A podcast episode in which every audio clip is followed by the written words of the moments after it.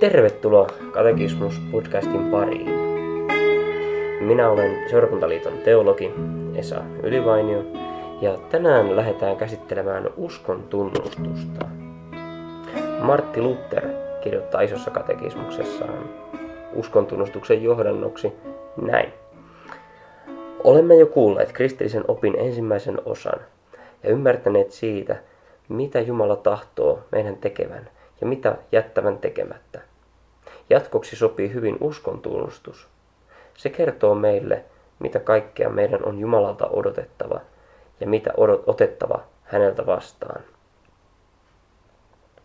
On siis kyse laista ja evankeliumista.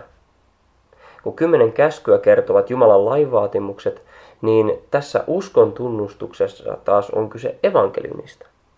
Laki vaatii tekoja, mutta usko taas ei ole mikään teko. Eikä usko suuntaa käskyyn, vaan lupaukseen. Siksi uskontunnustuksessa on kyse Jumalan lupauksista, eli evankeliumista. Tämä on helppo huomata ihan jo meidän arkikielessä, että mikä ero on käskyillä ja lupauksilla, teoilla ja uskolla. Niin, että käskyyn vastataan teoilla ja lupauksiin vastataan uskolla, vastaanottamalla. Kukaan ei vastaa käskyyn, että uskon sen, tai kiitos, eikä lupaukseen, että teen sen. Niinpä laki ja evankeliumi tulee toisistaan erottaa yhtä lailla kuin teot ja usko toisistaan. Siis samalla tavalla laki ja evankeliumi ovat erilaisia siihen nähden, millaisia sanoja ne ovat. Lain sana käskee ja vaatii, evankeliumin sana lahjoittaa ja lupaa. Eikä niitä pidä siksi sekoittaa toisiinsa. Ja yhtä lailla siis uskoilla ja teoilla, miten pitää vastata. Laki ei vaadi uskoa, vaan tekoja. Eikä lupaus vaadi tekoja, vaan uskoa. Esimerkiksi sinun pitää maksaa laskut, on käsky, eikä siihen voida vastata, uskon sen, kiitos. Eikä taas sitten lupaukseen, lupaan sinulle joululahjan tänä vuonna. Vastata ollenkaan, että teen niin, täytän sen. Näin siis kun laki käskee, täytä, rakasta Herraa sinun Jumalasi, niin se vaatii täydellistä täyttämistä ja tekemistä. Täyttämistä, joka nousee sydämestä asti. Ja kun taas evankeliumi lahjoittaa ja lupaa meille Jumalan armon ja rakkauden Jeesuksessa Kristuksessa, niin se ei vaadi mitään täyttämistä ja tekoja meiltä, vaan ainoastaan sen, että se omistetaan, siihen turvataan, se uskotaan. Luther jatkaa. Lyhyesti sanoen, se opettaa meitä tuntemaan hänet täydellisesti. Tämä tuntemus puolestaan auttaa meitä tekemään sen, mihin kymmenen käskyä meitä velvoittavat. Tähtääväthän niiden vaatimukset, kuten edellä on sanottu, niin korkealle, etteivät kenenkään ihmisen voimat riitä niiden toteuttamiseen. Me olemme siihen aivan liian heikot.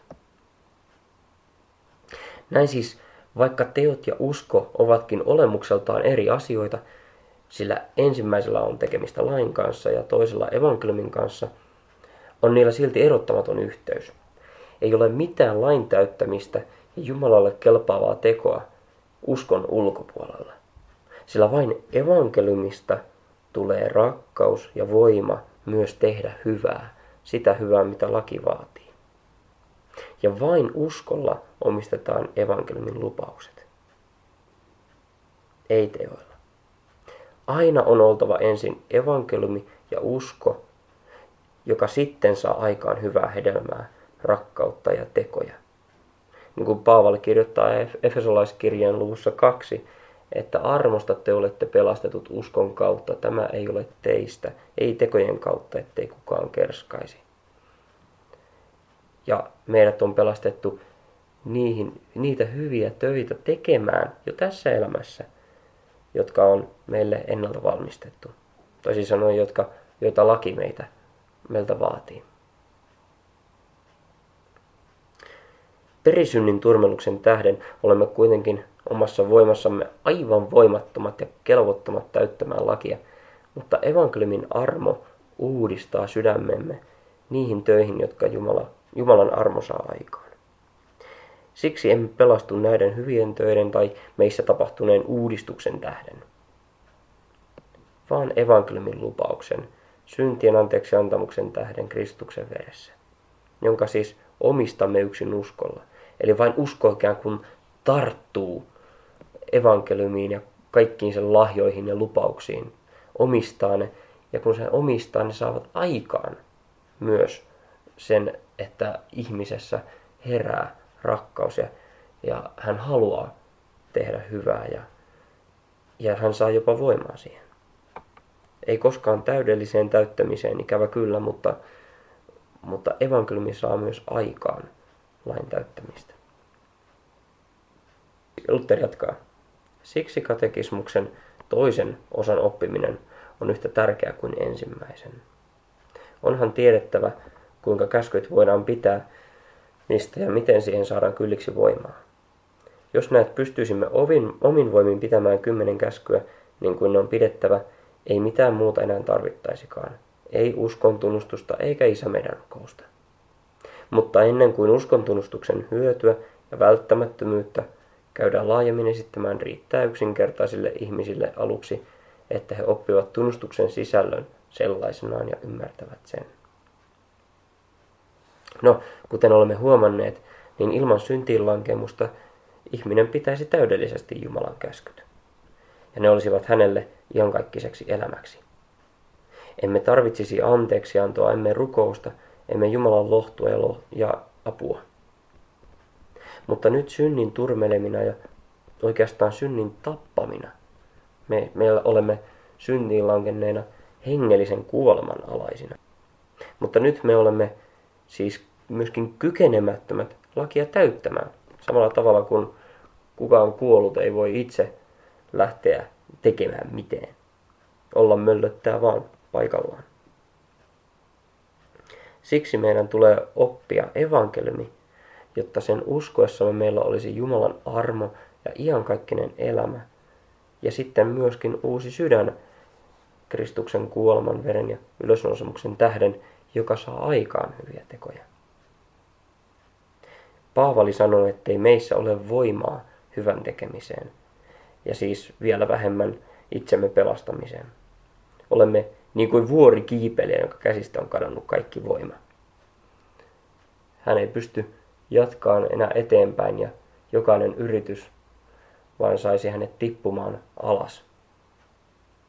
Paikallaan ollaan ja tarvitsemme siksi pelastajaa, joka pelastaa meidät kokonaan. Sen sijaan evankeliumi on Jumalan voima pelastukseen jokaiselle, joka uskoo, niin kuin Paavali kirjoittaa roomalaiskirjan ensimmäisessä luvussa. Siis se voima, jolla Jumala pelastaa meidät. Luther jatkaa. Uskontunnustus on aiemmin jaettu 12 uskon kohtaan. Jaottelu saisi olla paljon yksityiskohtaisempikin, jos kaikki raamattuun sisältyvät ja uskontunnustukseen kuuluvat uskonkohdat haluttaisiin käsitellä erikseen. Kaikkea niistä ei edes voida selvästi esittää noin vähin sanoin. Mutta lasten opetuksen on oltava mahdollisimman yksinkertaista ja helppotajuista. Ja totta onkin, että uskontunnustusta voitaisiin käsitellä monisanaisesti ja syvällisesti ja varhaisen kirkon suuri ja syvällinen teologia onkin hyvin pitkälle Jumalan kolmiykseyden ja Kristuksen tosijumaluuden ja ihmisyyden puolustamista. Tästä syystä olisikin joskus tarpeellista tutustua apostolisen uskontunnustuksen lisäksi myös Nikean tunnustukseen, joka on ensin muotoiltu vuonna 325 Nikean kirkolliskokouksessa ja sitten myöhemmin 381 Konstantinopolin kirkolliskokouksessa ja Atanasioksen tunnustukseen, joka on 400-luvulta todennäköisimmin. Mutta tässä yhteydessä kuitenkin riittää yksinkertaisempia ihan vain perusasioihin keskittyvä opetus. Noiden muiden uskontunnustuksen sisältöön on ehkäpä mahdollisuus perehtyä jossain tulevissa podcasteissa myöhemminkin. Luther jatkaa isossa katekismuksessa. Siksi olemme päättäneet jakaa uskontunnustuksen kolmeksi pääuskon kohdaksi ja esittää sen lyhyesti jumaluuden kolmen persoonan mukaisesti, joihin koko uskomme kohdistuu. Tällöin ensimmäinen uskonkohta, joka puhuu Jumalasta isänä, selittää luomisen, toinen, joka puhuu pojasta, selittää lupauksen, ja kolmas, joka puhuu pyhästä hengestä, selittää pyhityksen. Uskontunnustuksen olennaisin sisältö voitaisiin siis muotoilla lyhyesti näin. Uskon Jumalaan, Isään, joka on minut luonut. Uskon poikaan, joka on minut lunastanut. Ja uskon pyhän henkeen, joka pyhittää minut. Yksi on Jumala ja usko, mutta Jumalassa on kolme persoonaa. Ja siksi on myös kolme uskonkohtaa eli tunnustusta. Käymme nyt suppeasti selittämään näitä sanoja. Eli uskontunnustuksessa näkyy siis kirkon, kristillisen kirkon eli seurakunnan usko yhteen Jumalaan, joka on kolme persoonaa. Yksi Jumala, joka on Isä, Poika ja Pyhä Henki. Siksi tunnustus jakaantuukin kolmeen osaan. Ja kunkin persoonan jumalallisuus ensin tunnustetaan ja sitten lausutaan usko kunkin persoonan erityisestä työstä. Näin isä on kaiken olemassa olevan luoja ja ikään kuin olemassaolon lähde. Poika, Jumalan poika on koko maailman pelastaja ihmiseksi syntymisensä, kuolemansa ja ylösnousemuksensa kautta. Ja pyhä henki on pyhittäjä. Ja hän pyhittää Jumalan sanalla ja sakramenteilla samalla, samalla aikaan uskon ja kristillisen kirkon. Ja syntien anteeksiantamuksesta ja Jumalan sanasta oikeastaan saa alkunsa kaikki se, mitä kristityn elämään kuuluu. Näin siis Lutterille uskontunnustuksessa on kyse evankeliumista itsestään. Siitä sisällöstä, mitä evankeliumiin kuuluu. Niistä tosiasioista, joita me seurakuntana uskomme. Ei siis tule ajatella niin, että usko pelastaa meidät vain, koska me uskomme kovasti jotakin, vaan me uskomme sen, mitä evankeliumi haluaa ilmoittaa, sillä ne evankeliumin lupaukset ovat meidän pelastuksemme syy. Ja se on siis käytännöllisesti katsottuna tai tosiasiallisesti Kristus ja se, mitä Kristus on saanut aikaan. Ja tämä tarvii erottaa laista, lain käskystä, jotka tappavat. Sillä laki kuolettaa ja kiroaa, mutta evankeliumi lahjoittaa armon, anteeksiantamuksen, ihan kaikki sen elämän. Sillä siinä on kyse Jumalan lupauksista ja Kristuksesta, joka pelastaa. Tässä tämänkertainen Katekismus-podcastin jakso. Armoa päivääsi.